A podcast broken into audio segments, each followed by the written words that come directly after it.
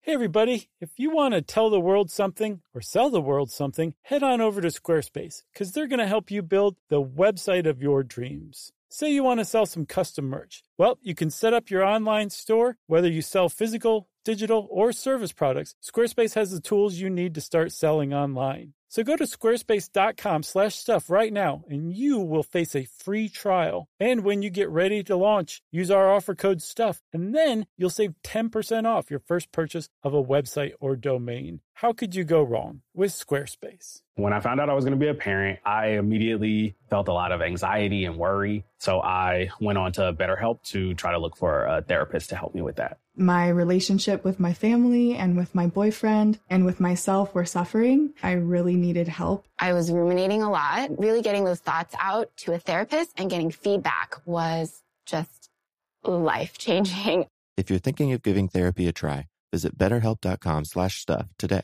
to get 10% off your first month. That's betterhelp, H-E-L-P dot com slash stuff. Welcome to Stuff You Should Know from HowStuffWorks.com. Hey, and welcome to the podcast. I'm Josh Clark and there's Charles W. Chuck Bryant and Crickets. So weird. Yeah, we're doing this um, ghost style. Yeah. So what happened uh, was, and I didn't. You explained to me, but I don't know. Maybe my mind was elsewhere, and I didn't fully understand. Right. But what happened is, guest producer Noel got the record. Uh, he put the mouse on the hamster wheel, got the uh, the computer running, and left. Yeah. And now you're a little freaked out, aren't you? Right Well, now? it's this is out of close to 800 shows. This is literally the first time it's ever just been you and me in a room. yeah, Isn't that crazy? yeah. It, it really is, isn't it? It's. I feel like, I don't know. I feel like with no one in here, even though no one ever guides us, that we should just. I don't know. That we're going to cut up and curse and. It's like when the teacher has left the room. It feels like there's a vast field, a portal to another dimension to my right where This is so bizarre. Jerry usually sits. So I had no idea what that extra silent human three feet from Right. us meant. yeah, I th- think it, now this means that we've been put out to pasture.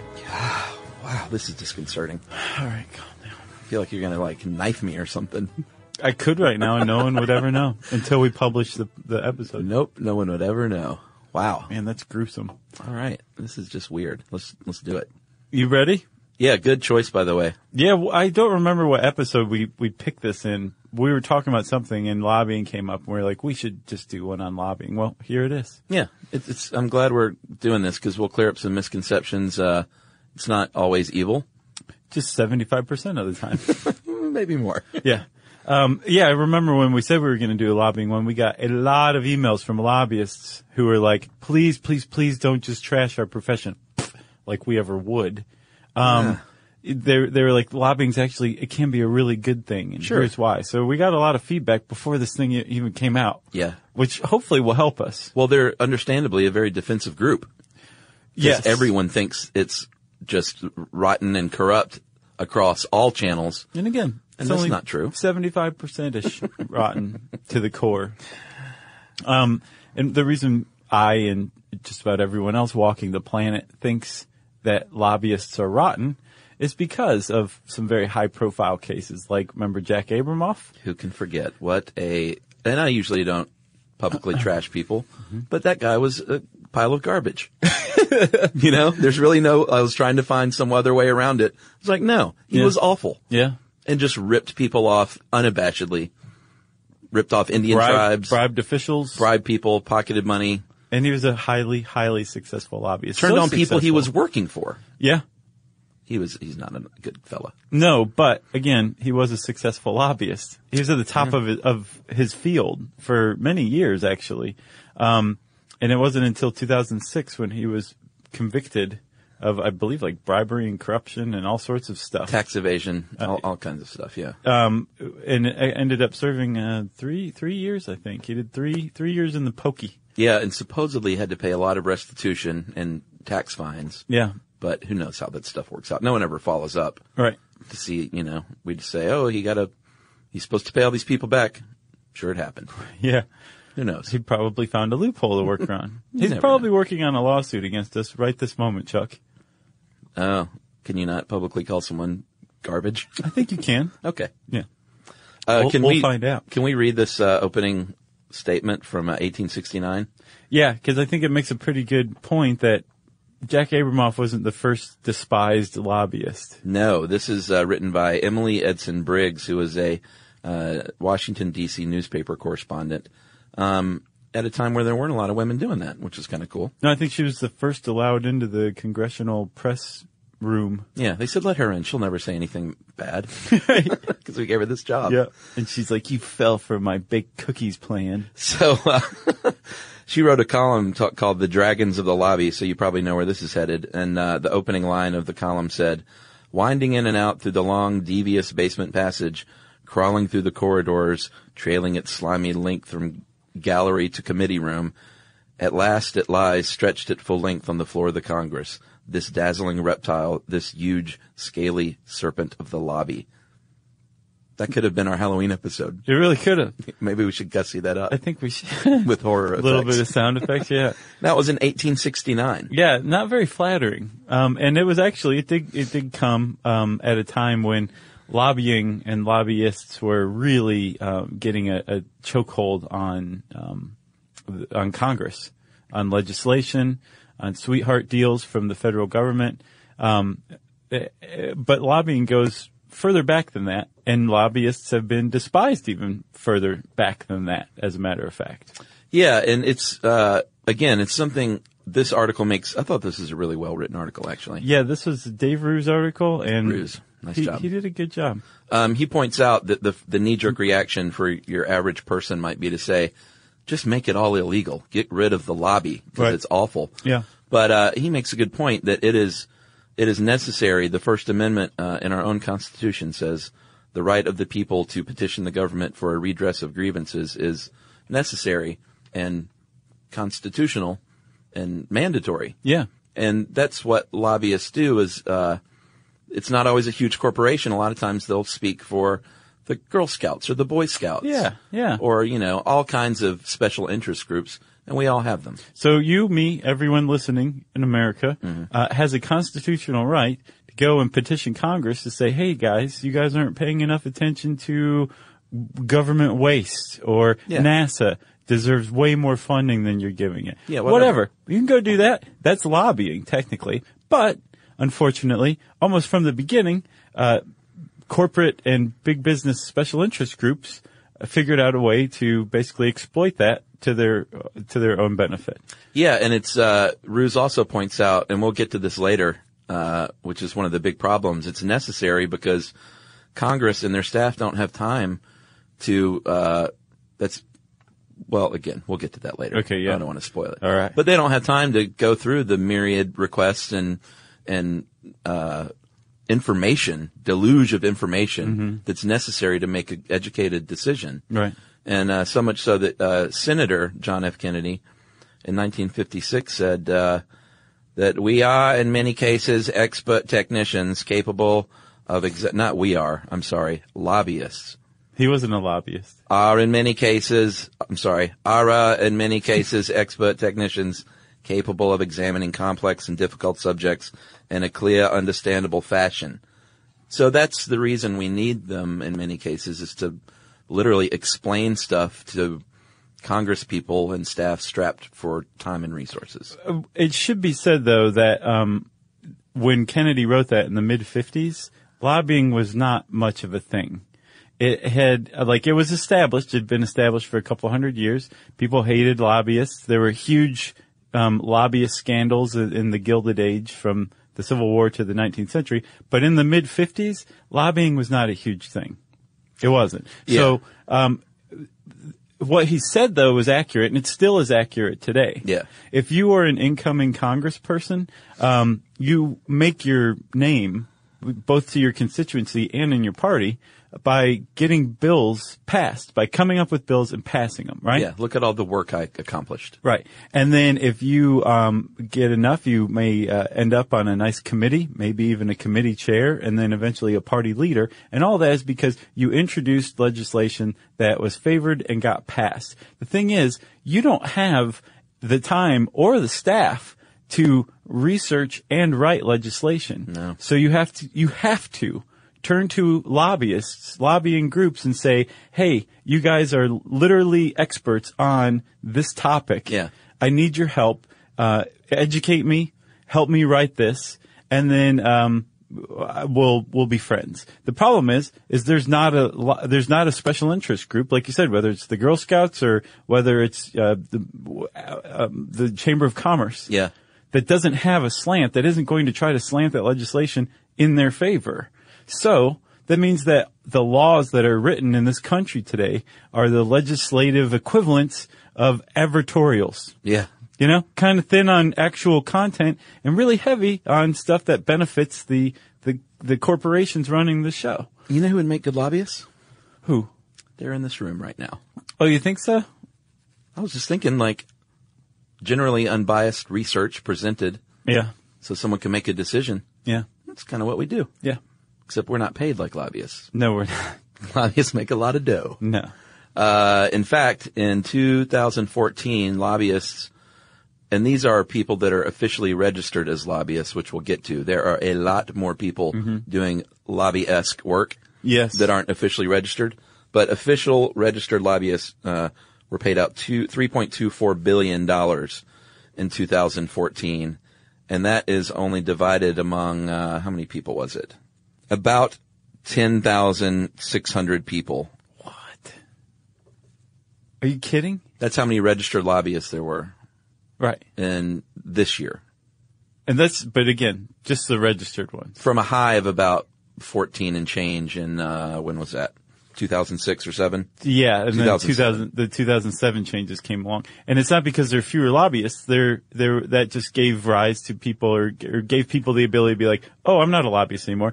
Because here's the thing: if you are a registered lobbyist, you are subject to some very strict ethical guidelines, legal guidelines, scrutiny of your business practices. Sure. And there's a lot of stuff you can't do. You just you're just completely outlawed from doing certain things. If if you can just skirt the definition of a lobbyist, it, it's like open season, man. It's the wild west on Capitol Hill for you. Yeah. and you can make as much money as you possibly can while doing the same things, just not having to register as a lobbyist. All right. But that's a lot of teasing. This is the like, but this is the current state of uh, the American legislative process. Our legislators rely on special interest groups almost entirely to tell them what they need to know Mm-hmm. uh, from their slant, and then actually writing the legislation for them to go take to Congress and be like, "Look what I got! Yeah. I'm going to make my name with this." All And right. There's one other thing too that we should say Yeah. and this is a this is one reason why lobbying is so pernicious. Um, lobbyists also serve as major fundraisers for the very politicians that they're lobbying. Yeah. Like I didn't, uh, give them money. I just held a fundraiser that raised four and a half million dollars. Right. At, you know, $3,000 a plate. But hey, they And don't- they, they gave them the money. Right. They don't owe me anything. Right. I'm just doing this because I'm a patriotic citizen of the United States. Yeah. Uh, and I'll see you Monday, And- Senator. And I like to overcharge for salmon. yeah. Isn't that crazy? Yeah. So that's the current state, everybody. Let's go back to the beginning because lobbyists have been around uh, basically as long as America has. Yeah, let's take a little break and then we'll uh, we'll get to the tease stuff and uh, start off with a little bit of history.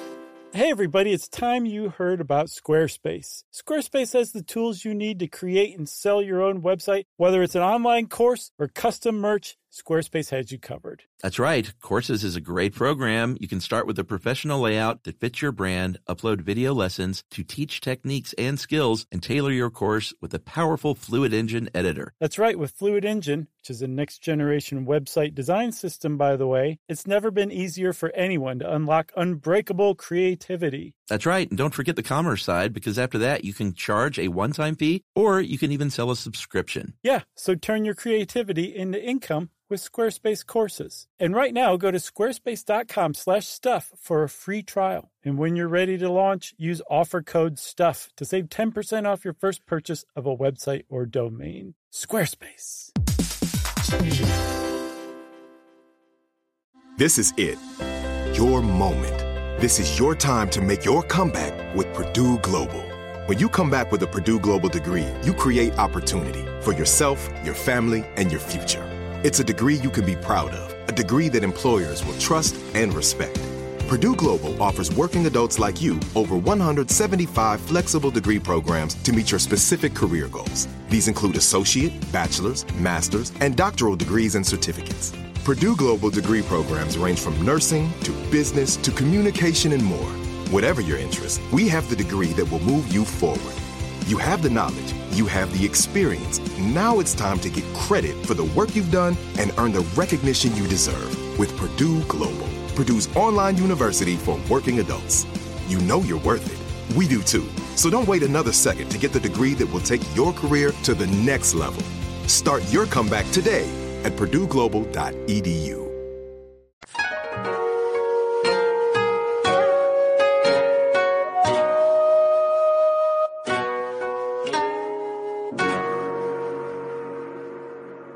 All right. Uh, there's some misconceptions about the history of the word itself. Yes. Uh, lore says that it was invented uh, in the Willard Hotel in Washington, D.C., in that lobby when uh, Ulysses Grant would kick back and have a drink like he so liked to do. Uh, and would get disgusted by uh, what he called those damn lobbyists that were hanging out there. Yeah, asking him for stuff. Gimme, gimme, gimme. Yeah, and President. while uh, that may have um, that may have given rise to the term popularity wise here, but you can trace it back to England uh, in the 1640s when they talked about the lobby in the House of Commons, Yeah. where you could go right up to your representatives and in your cute little wig and say, "Here's what I think you should do," Right. and here's some uh, here's some good old fashioned English pounds in your pocket. Yeah. And, and I mean, that's always just gone with it, part and parcel. Yeah. You know? Uh, if not outright bribery, at least favors or quid pro quo or tit for tat or Football tickets. the Jekyll and Hyde, Beyonce tickets, Um, all sorts of stuff. Yeah. First class, or not first class. No one flies first class. Talking about the Learjet, the true first class. yeah. The private jet. Didn't they do away with first class and now it's just called business class because of class resentment in the United States? Yeah. And now they've, uh, well, it depends on the airline. Yeah. There's all sorts of new rules and special things you can pay for. All right. So, uh, in the United States, uh, from the very first session of Congress, there were lobbying efforts and people, uh, treating Congress, uh, I'm going to say congressmen uh, for this one because this was in 1789. Yes. We're going to say congressperson for later on. Right. The Well, women we're- were at home brewing beer That's in their right. households. Uh, but they were plying congressmen with uh, treats and dinners, and uh, that was a direct quote from uh, Pennsylvania Senator William Maclay from the very first session of Congress. He was saying, "Yeah, they're lobbyists here. They're basically uh, trying to bribe people." They're trying to stall the Tariff Act of 1789, which established um, Congress's ability to basically extract duties and taxes on goods in the United States Yeah. in order to s- support the government. Let's go out to dinner instead. Oh, And the New York merchants were like, "You don't want to do that. No. Let me get you hammered three ways from Sunday. Yeah. What are you doing later? Yeah. I'll tell you what you're doing. You're going to finish a cask of rum in one sitting." Uh, then apparently the Bank of the United States was one of the first big, uh, corrupt organizations as far as literally having politicians in their pocket. Yeah. Paying them money. Yeah, like um, the United States used to have things like uh, the, like a, an actual centralized bank. Yeah. And Andrew Jackson came along. He's like, this thing is just way too corrupt. Yeah. We Put- need to get rid of it. And put me on your money. Yeah. But the, the, the scandals associated with it were things like, um, the, the national bank had on its board as board members who were being paid by the bank sitting congressmen who were writing legislation in favor of the bank. Yeah. This quote is the best. Massachusetts Senator Daniel Webster sent a letter to the Bank of the United States that said this, among other things. Uh, since I arrived here, I have had an application to be concerned professionally against the bank, which I've declined, of course, although I believe my retainer has not been renewed or refreshed as usual. Uh, if it be wished that my relation to the bank should be continued, eh, it may be well to send me the usual retainer. In other words, I've noticed that you're not paying me now. People are telling me to write legislation against you. I'm turning them down yeah, but Oh, for you, now. you may want to send that money again if you would like this. Love, Daniel. You know, like he flat out said, the the bribes have sort of dried up. I've noticed. Right. So why don't you start sending those again? Yeah. Unbelievable. Yeah. History. So you talked about the Gilded Age, uh, post Civil War till the close of the 19th century. Mm-hmm. Uh, we like to think that America's railroads were built on grit and determination, Nope. but in fact, it was rife with insider deals and uh, scandal. Right. What was it called? The credit mobilier scandal. Yeah, I looked into this a little bit. It's mind boggling. Basically, um, Union Pacific. It's mind-boggling Railroad- how overt it was. Yeah, You know? but it- but even just like it was not just crooked in one way; it was crooked in a number of ways Yeah. that formed one big, huge, crooked thing that Congress was involved in. The Union Pacific Railroad started a uh, company that served as the sole agent of building and managing the the Union Pacific Railroad. Yeah. Okay. Um, and then they issued stock in this stuff. And they used Credit Mobil- Mobilier and um, Union Pacific itself to basically overcharge and overpay one another Mm-hmm. so that the value of the stock went through the roof. Okay. So it was a stock massaging scheme to begin with. It was like an insider deal with yourself. Right. To raise the value artificially of your stock, right? Yes. And then they took these, these shares in this company and started handing them out to Congress at a discounted price. So all Congress had to do was go sell them on the market for their face value. Which was again artificially inflated and they made a bunch of cash and they were taking these as bribes for giving like, um, land grants or breaking treaties with Native Americans so that the Union Pacific Railroad could, um, build their railroad across the western states. Yeah, and this was uh, they did this because, believe it or not, at the time there wasn't a lot of private investors ponying up money for this railroad because it was sort of a new thing. And It they- was risky. yeah, they didn't know. Although it was a great idea, they didn't know. Like all investors, what they care about is getting their money back in quick fashion, Right. and they just didn't know if that was going to be possible. Yeah. So and I mean, there's this happened. definitely something to be said for the federal government to step in and be like, look, we think that this is really going to help things out. We really want to fund it. But does it have to be totally fraught with corruption while that happens? yeah. You know? No, is the answer. Not yeah. Uh, and then there was the famous uh, Gilded Age lobbyist Sam Ward, who um, he basically invented the social lobby. So while he wouldn't, we'll get into direct lobby versus social lobby, but social lobby is basically, i- in Sam Ward's case, he was a great chef, and he was like, I'm going to throw these great parties. I'm going to have great food and fine wine. I'm going to invite uh, special interest groups and corporation heads Mm-hmm. and politicians and get them in the same room. But we're not going to talk about that stuff directly. We're just all going to get hammered together and have a great time. Become friends. That was that was his job, Friends do things for one another. right? Yeah. Well, I don't think we ever even said what K Street was, by the way. K Street is literally K, the letter K Yeah. Street, where all, m- mo- uh, just about every lobby in the country has an office. Yeah, so that explains that. If people are out there going, "What the heck is K Street?" Well, yeah, and you're right. But it's like saying um, Madison Avenue when you refer Exactly. to um, advertising. Yeah, or firms. Wall Street. Yeah. Um, so lobbying, just kind of after the Gilded Age, uh, America was sick to death of lobbying and lobbyists and didn't want to have anything to do with it. Yeah. Um, so lobbying went didn't go away, but it, it fell to the wayside a little bit. It was still a thing. Um, throughout the 20th century, it just kind of waxed and waned. In the f- mid 40s, I believe Congress was like, we actually kind of need these guys, so let's set up some rules for dealing with them. Mm-hmm. Um, because at this time already, what John Kennedy was writing about was true. Yeah. You had a brain drain going on from Capitol Hill to K Street, where people would go and um, become an aide to a, a senator or a congressperson Yeah. and make contacts, get a, a little bit of experience, and then after a couple of years, they would move on over to K Street to a lobbying firm Yep. make anywhere between five to ten times what they were as the congressional aide. Yeah. And um, K Street was sucking the talent away from Congress, and so these Congress people in the '40s said, "Hey, um, we need to work with these people because we need them. So let's make up some rules." Even still, lobbying was nothing like you would recognize it today. It wasn't until the 70s and 80s when business did an about face of dealing with the government. Up to that point, it was like, government, stay, just stay out of our business. Yeah. That's the lobbying we want to do is to keep you off of our backs, keep you from regulating our stuff. Just stay out of our business. Yeah. And then at some point, and I'm not exactly sure who figured this out, but some lobbyists convinced corporations like, hey guys, you're doing this all wrong. You guys could get mind boggling amounts of money Yeah. from the government in the form of subsidies or great contracts or sweetheart deals just by using our services. Right. And lobbying exploded. Yeah, When- and we'll when- just take comparatively a tiny bit of that.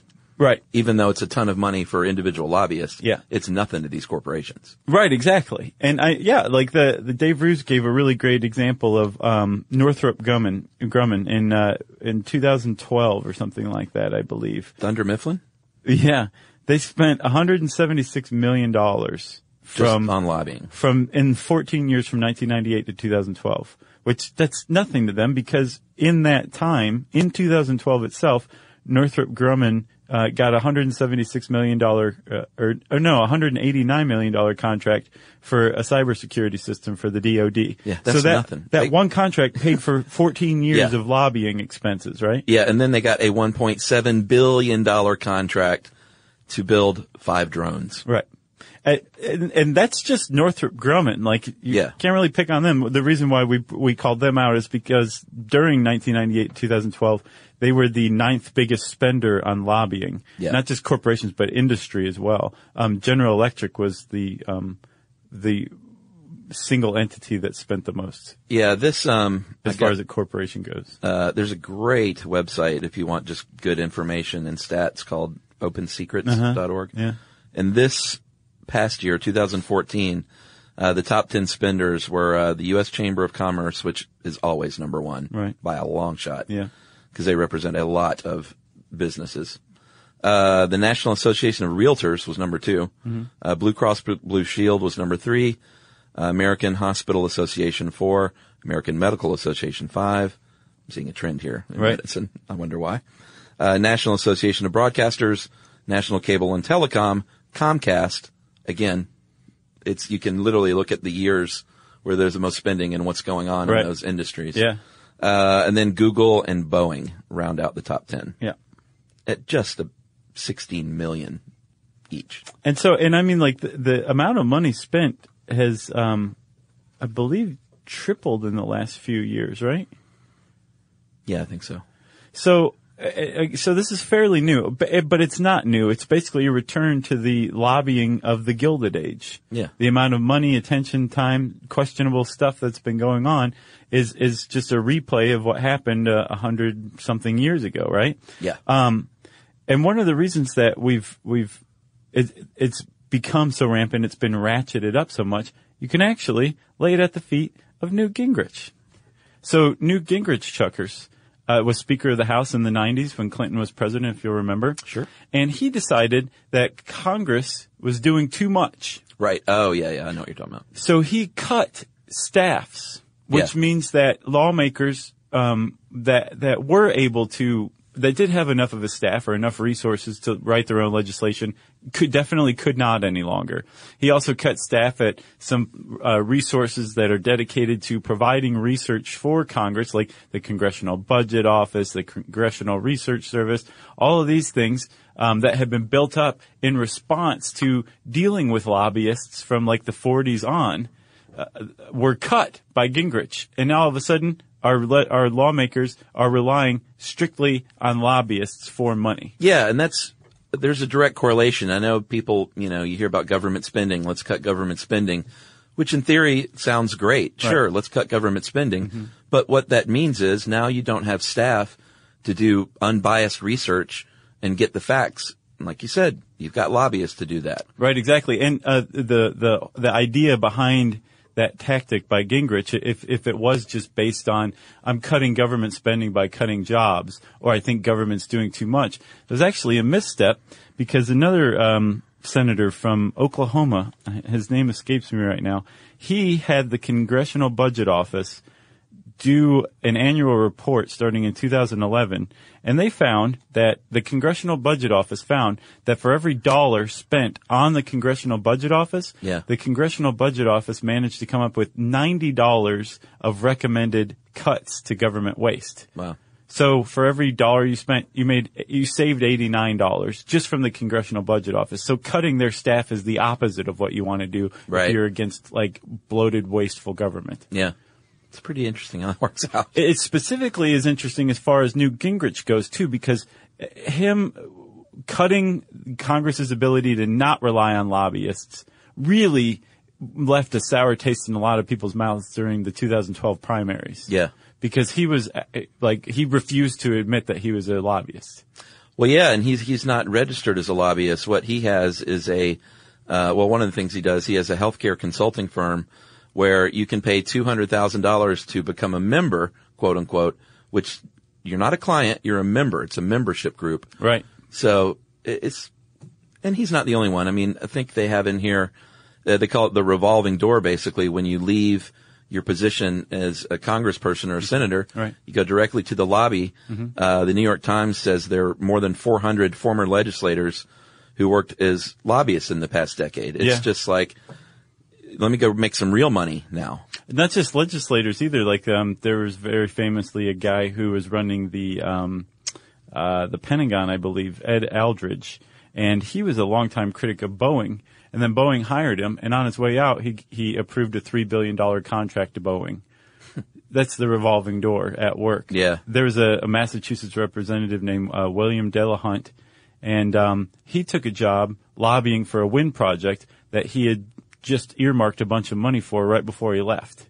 Yeah. So I mean, this revolving door. People say like, "Well, let's just shut the revolving door," and it is a it, it's a proposal, but at the same time, if you do that, then then you're anti-job, and you you Right. couldn't you can't even appear anti-job. So there's other sol- solutions that I think are better for dealing with the the lobbying crisis, I guess you could call it. Yeah, and uh, well, we'll get to that later. That Yeah. great article you sent. Um, you know what show actually does a really great job realistically with this is uh, Veep. Uh, I haven't seen a second of that. It's fantastic, man. I mean, it really shows Did you she like win the Emmy for Best Actress? yeah, she won and Veep won, and I think the writing team won. Good. I think it's the best written show on TV right now, but um, or the best written comedy. Oh, have you seen Narcos yet? No, I'm gonna check that out. Oh. Okay.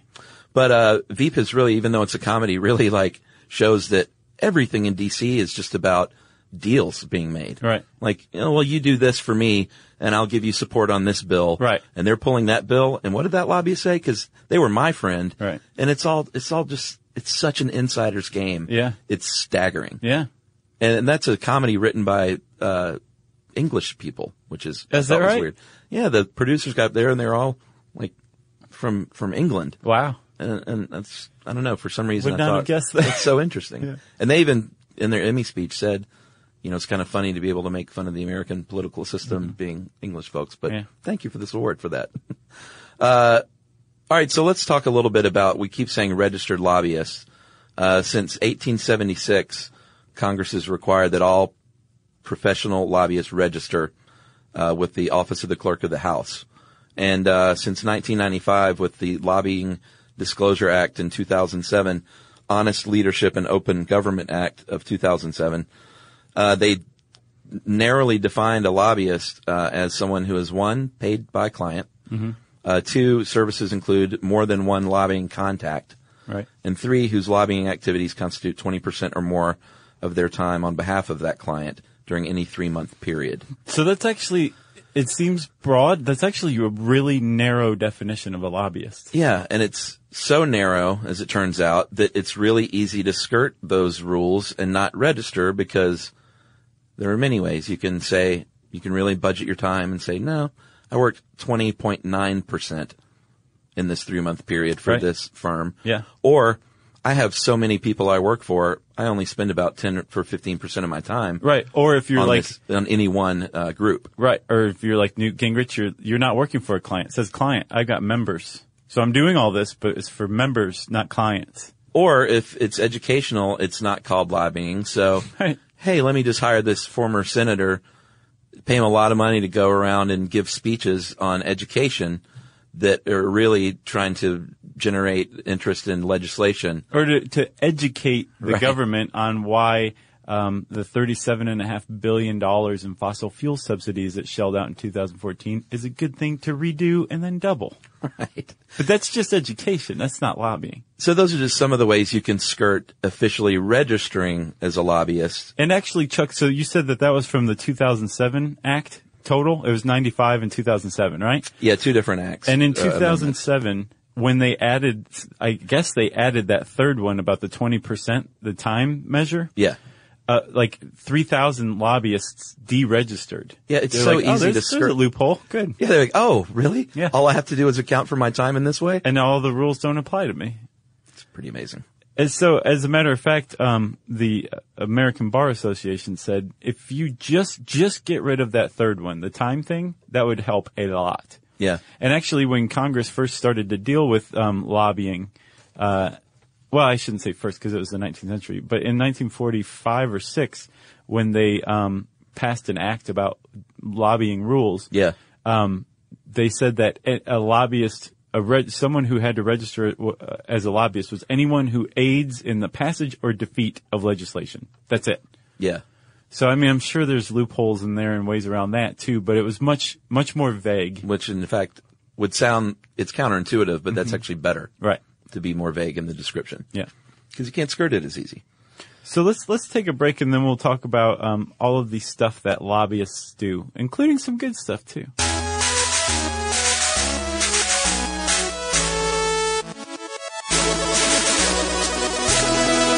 This is it. Your moment. This is your time to make your comeback with Purdue Global. When you come back with a Purdue Global degree, you create opportunity for yourself, your family, and your future. It's a degree you can be proud of, a degree that employers will trust and respect. Purdue Global offers working adults like you over 175 flexible degree programs to meet your specific career goals. These include associate, bachelor's, master's, and doctoral degrees and certificates. Purdue Global degree programs range from nursing to business to communication and more. Whatever your interest, we have the degree that will move you forward. You have the knowledge, you have the experience. Now it's time to get credit for the work you've done and earn the recognition you deserve with Purdue Global, Purdue's online university for working adults. You know you're worth it. We do too. So don't wait another second to get the degree that will take your career to the next level. Start your comeback today at purdueglobal.edu. Rev up your thrills this summer at Cedar Point on the all new Top Thrill 2. Drive the sky on the world's tallest and fastest triple launch vertical speedway. And now, for a limited time, get more Cedar Point fun for less with our limited time bundle for just $49.99. Get admission, parking, and all day drinks for one low price. But you better hurry because this bundle won't last long. Save now at cedarpoint.com.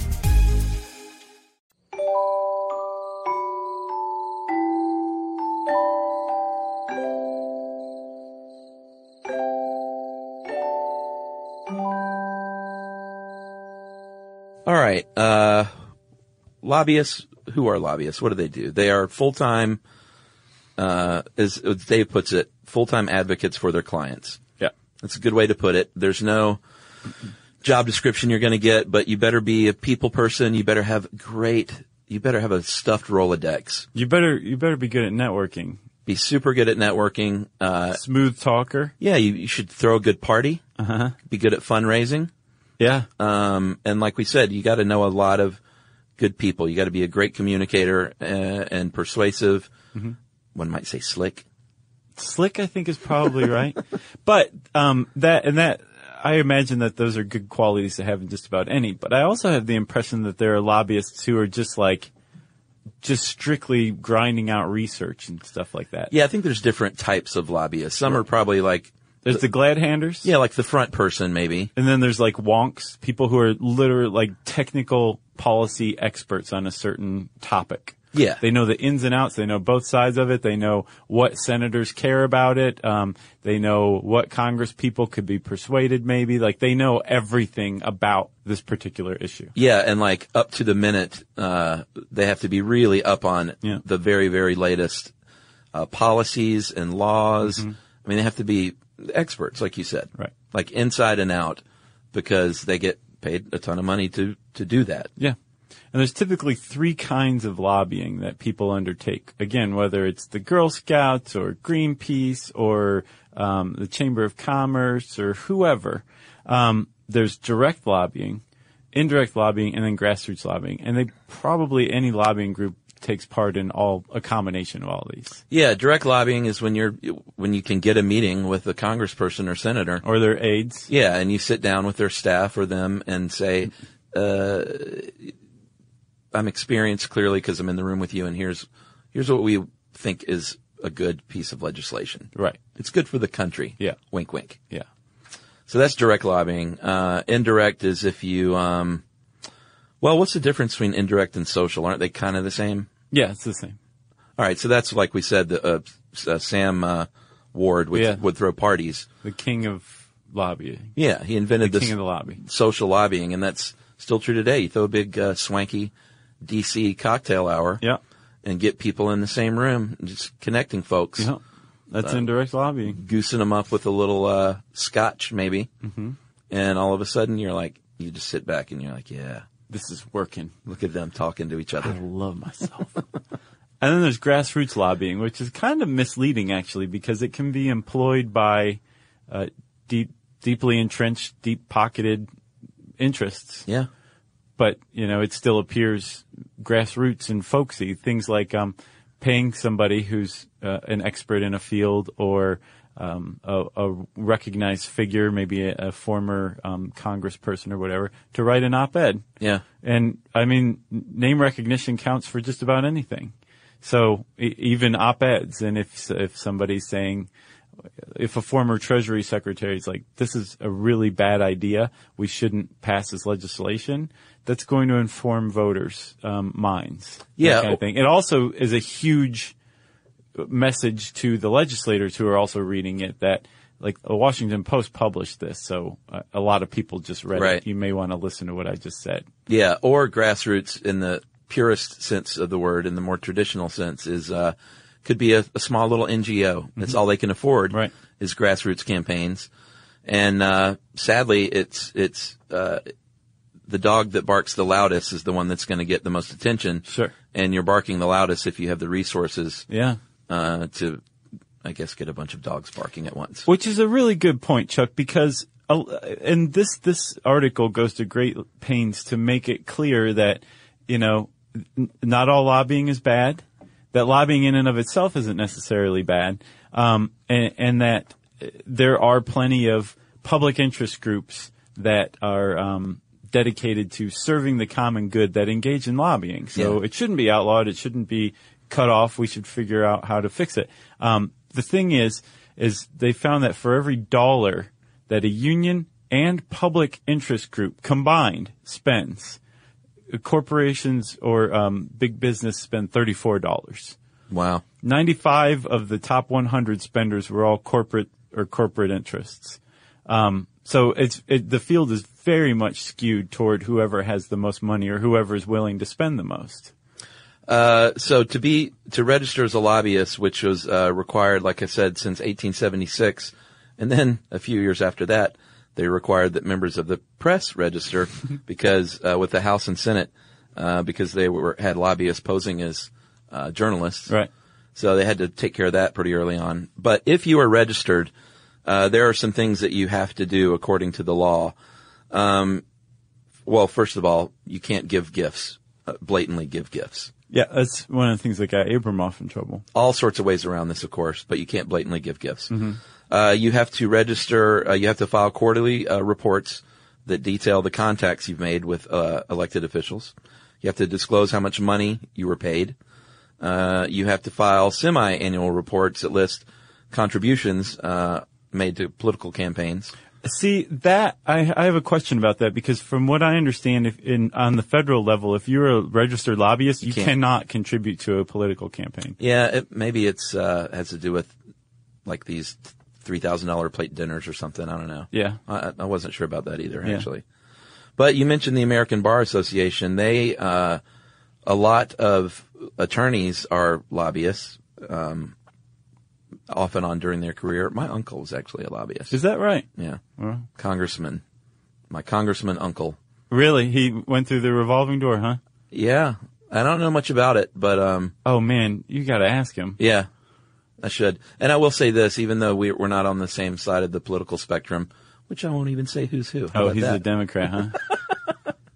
but uh, he's a good dude and an honest person. Uh-huh. So I, Yeah, yeah. even though we don't agree on things, I always felt like he, you know, he's not taking kickbacks. He's not one of those guys, and I really believe that. right. He- He's a a man pure of heart. And so, so in no way disparaging your uncle for going through the revolving door. Right. One of the problems with that revolving door is not just that it causes this brain drain from um, Capitol Hill to the lobbying companies Yeah. the- or the law law firms, but um, it also makes uh, Congress not really interested in passing any kind of lobbying reform or revolving door reform. Yeah. Because pretty soon their term's going to be up and they can go get that job Exactly. over there. Yeah, because you don't, as a public servant, I mean, you don't make a lot of money, No, you don't. and especially, well, we'll get to this in a second. Okay. All right. Uh, but finishing on the ABA, um, the American Bar Association has a real interest in trying to keep lobbying uh, as above board as possible because a lot of them want to be lobbyists and they don't want to be tarnished. And Right. so, uh, like you said earlier, they think the biggest thing you can do is to separate and have really strict lines drawn between fundraising and lobbying. They Yeah. think that's where it's the most corrupt. Yes. So get rid of the time, the time requirement, the 20% of your time uh, to be a registered lobbyist. Yeah. And just separate fundraising from, from, um, lobbying. Yeah, I, I get the idea that that's where most of the hinky stuff is going on. So the thing is, like, that makes sense, but it's also kind of like trying to remove a hornet's nest by picking the hornets out one by one. Yeah. Not the best idea. Um, You and need to smash it and set it on fire. pretty much. and then pee on the ashes. Actually, I leave, you you should leave a hornet's nest. You should never destroy a hornet's nest. So, uh, sh- I, I know. You know. Apex predators and all. I get you. Um, so the, uh, the, the other idea to just shut the revolving door or to just outlaw lobbying altogether. Again, not only is that a bad idea, especially if you just did it wholesale out of the gate. Yeah, you can't do that. But it's also unconstitutional, right? Yeah. So we read this really great article, um, Man, that was good. in Washington Monthly so who wrote this thing? uh, Lee Drutman or Drutman, probably Drutman, and Stephen Tellis. They wrote it in the Washington Monthly. It's called "A New Agenda for Political Reform," It was a great article, lengthy, but it just, and it, it's it made really good sense to me. yeah, and it's not too wonky, but I mean, these guys clearly know what they're talking about. Or Yeah, these people. The, the long and short of it and what they think is the problem is what we touched on earlier, which is staffing uh, of congressional offices has been cut and slashed so much and there's so much more information now to ingest than there used to be. Yeah. They just can't do it. There are not the resources to do it. So we have no choice but to turn to lobbyists to act as the experts and to write legislation. Right. So they propose, and we have some stats in here actually uh, that I thought were pretty striking. Uh, in the 80s, around 1980 is when they started cutting everything. Uh, the Government Accountability Office and the Congressional Research Services. Uh, what they do is they provide nonpartisan policy and program analysis to lawmakers. Right. There are 20% fewer now than in 1979. And those are the very experts that were dedicated to serving Congress. in a nonpartisan way. so that they had all the information they needed to create legislation to actually make the government operate. 20% fewer than the 1970s. Yeah. So gone, gone, starting in the 80s. And then again, uh, in the mid 90s, Gingrich cut congressional staff. Yeah, and while this is going on, it's a two-way street. Lobbying is increasing. Right. By it's staggering how much lobbying has in- increased in money and just uh, human power. And then one of the things about lobbying is that lobbying begets lobbying. The more a lobbyist can get legislation pushed through, the larger the Federal Register grows, the less ability any given congressperson has to read and ingest and understand federal law. Yeah. So the more they need lobbyists who do understand it. Yeah, and so what you get is uh, what we talked about the revolving door. Well, actually, that's politicians themselves going to lobby. Well, but there is a brain drain because their aides are being sucked away by Yeah. K Street as well. There's another cycle Mm-hmm. where there's no incentive to be a congressional staffer for very long because you're not going to make much money. I think they said the top 90th percentile uh, of a congressional staff makes A hundred. $100,000 a year. Yeah. That's the top 90th percentile, which Yeah, Washington- sounds like six figures. That's good. DC is not cheap. No, and take out taxes and everything that the median income was 50 grand. Right. So you're making what, like 35 after taxes? Right. You can't live on $35,000 in DC. And they, they found that the median income for a lobbyist in Washington D.C. median is three hundred thousand, and that's pretty attractive, especially if Yeah. you're in your twenties and all of a sudden can go double or triple your income like right out of the gate. Well, because- it's, it's the career path. Right, Like right. it's laid out there for everyone. Here's what you do. Go work on a staff for a little while, make contacts, which is invaluable. That's why you do it for not a whole lot of money. Mm-hmm. Right. And then boom, you can get rich, uh, make a lot of money as a lobbyist. So Drutman and Tellus um, suggest first and foremost that the solution to the lobbying conundrum that we have now is basically equip Congress with the um, information research and policy experts that they need Yeah. and the, that they can get the stuff that they're currently getting from lobbyists. And the way you do that, start is is just increase salaries. Yep. And they make a really good point that you don't have to necessarily increase the salaries to par, to be completely on par with what um, K Street's offering. No, of course not. because K Street would probably just try start to outspend Yeah. and just raise salaries. Um, but if you can do it so that a person could make a pretty decent living, um, they would possibly choose congressional work over K Street because with congressional work, they're in there. They're like part of this m- machine that's really making decisions and policies and laws that are affecting the country rather than working for a law firm that's trying to get some, some legislation passed that will benefit this one corporate client. Yeah. So, so if you just factor in idealism along with a really good salary, these guys say you could attract the right talent that you need. So their recommendation, uh, simply, I mean, it's multifold, but they say double committee staff, triple the money that they make, Mm-hmm. and you might be stepping in the right direction. Yeah, and again, if you're like, whoa, whoa, whoa, that's a lot of taxpayer money.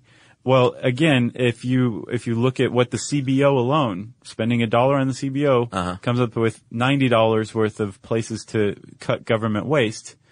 Uh, these are these are these are good things to spend money on. Yeah, and you may have a cleaner, more legitimate government as Yeah. a result too, and that's priceless. Yeah, it, I mean, they made some some uh, excellent case that in the '70s, when the government had a, a lot of staff that was smart, that had a lot of Mm-hmm. uh, institutional memory and knowledge, that they got things done, like the church committee, Yeah. um, and the Pike committee, both of which revealed massive.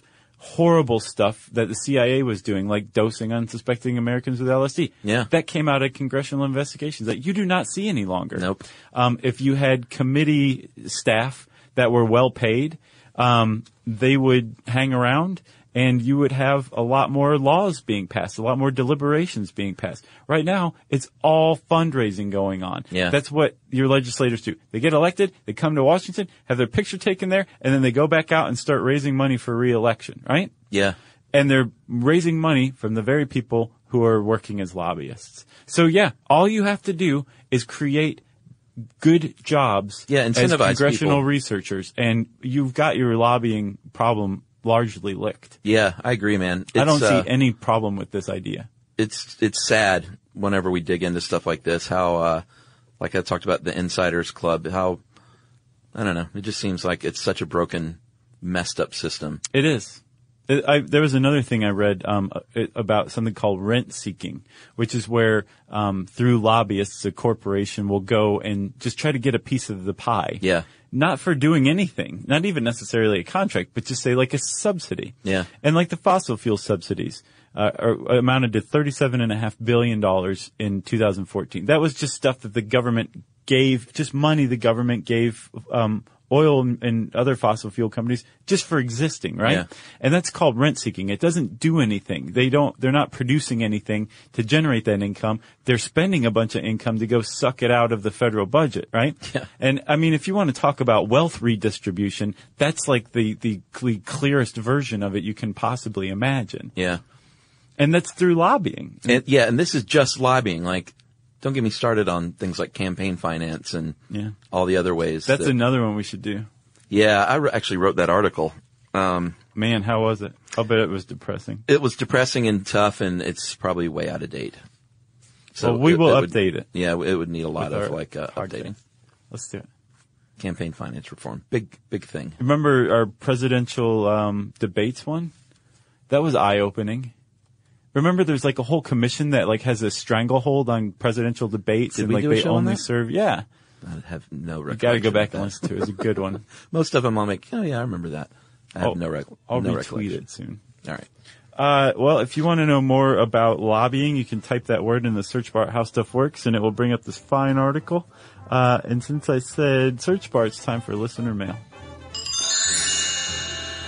All right, I'm going to call this uh, binge listening colon newest to oldest. Uh, dudes and Jerry, by the way, I labored over that subject line like a publicist, and it's still awful, it's pretty bad. is what Colin said.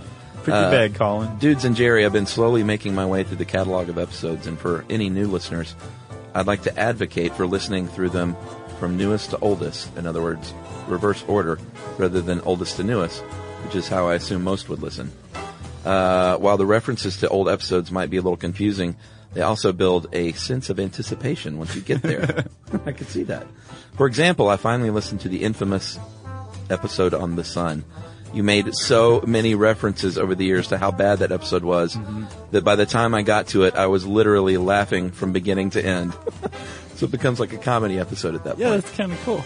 Uh, you could almost hear Chuck's brain sizzling and melting as the episode went on. True. Mine did too. Uh, if I didn't have that sense of anticipation, your agony wouldn't have been as sweet. Uh, I like this idea. I think it makes a lot of sense. Yeah, it does. Uh, I dread the day that I run out of episodes and experience the withdrawals, the shakes, the Jimmy legs that will inevitably come when I'm jonesing for new stuff. And that is Colin in Orlando. All right, Colin. Great email. Terrible subject line, but totally forgivable because of the body. I didn't think it was that bad. It was poopy. Binge listening, newest to oldest. Succinct. I guess it's uh, it's just like this. The uh, it's fine. All right. Do better, Colin. Uh, but great email, Colin. Oh, but if he's listening, Has he? He hasn't made it all the way back. well, if he's listening newest to oldest, though, does he just make time each week to listen to the newest one and then go back to wherever he left oh, off? I don't know. It's Will a he great even hear question. this? We need to hear a follow up. Oh, boy. God knows when he'll hear this, Chuck. We need to contact him directly. I'm feeling a great sense of regret. I feel bad for him because he's just heading straight for disappointment land as he goes further and further back in the catalog. Oh, man. There's some episodes I just like to just redo, which we have done. There's Yeah. some I'm like, I'm, well, they were like five minutes, Uh, that's and they were cool silly. topics, you know. We should just remove those from the internet. Let's do. Um, I would like to redo the trolley problem one. You and I didn't do. it. I did it with Chris Paulette, and I it deserves like its own big, current, modern incarnation of stuff we should know episode. Yeah, we should probably redo all the ones I wasn't on. How about that? That's fine with me. You know? Let's do it. We'll call it the Summer of Chuck. yeah. Uh, if you want to be like Colin and get in touch with us and let us scrutinize your words, you can tweet to us at SYSK Podcast. You can join us on Facebook.com slash Stuff You Should Know. You can send us an email to StuffPodcast at HowStuffWorks.com. And as always, join us at our home on the web, StuffYouShouldKnow.com. For more on this and thousands of other topics, visit howstuffworks.com.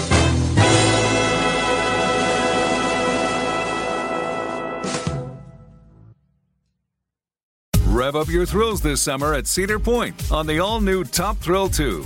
Drive the sky on the world's tallest and fastest triple launch vertical speedway. And now, for a limited time, get more Cedar Point fun for less with our limited time bundle for just $49.99. Get admission, parking, and all day drinks for one low price. But you better hurry because this bundle won't last long. Save now at cedarpoint.com. Whether you're a savvy spender maximizing your savings with cashback rewards, a thrifty rate watcher seeking the lowest interest, or a travel enthusiast looking for extraordinary perks, Kemba Financial Credit Union has a visa to complement your lifestyle and unique needs. Apply today at Kemba.org to unlock a limited time 2% cash back on purchases and pay 0% interest on balance transfers for an entire year with a new visa from Kemba. You deserve a card that works for you. Restrictions apply. Offer ends June 30th, 2024.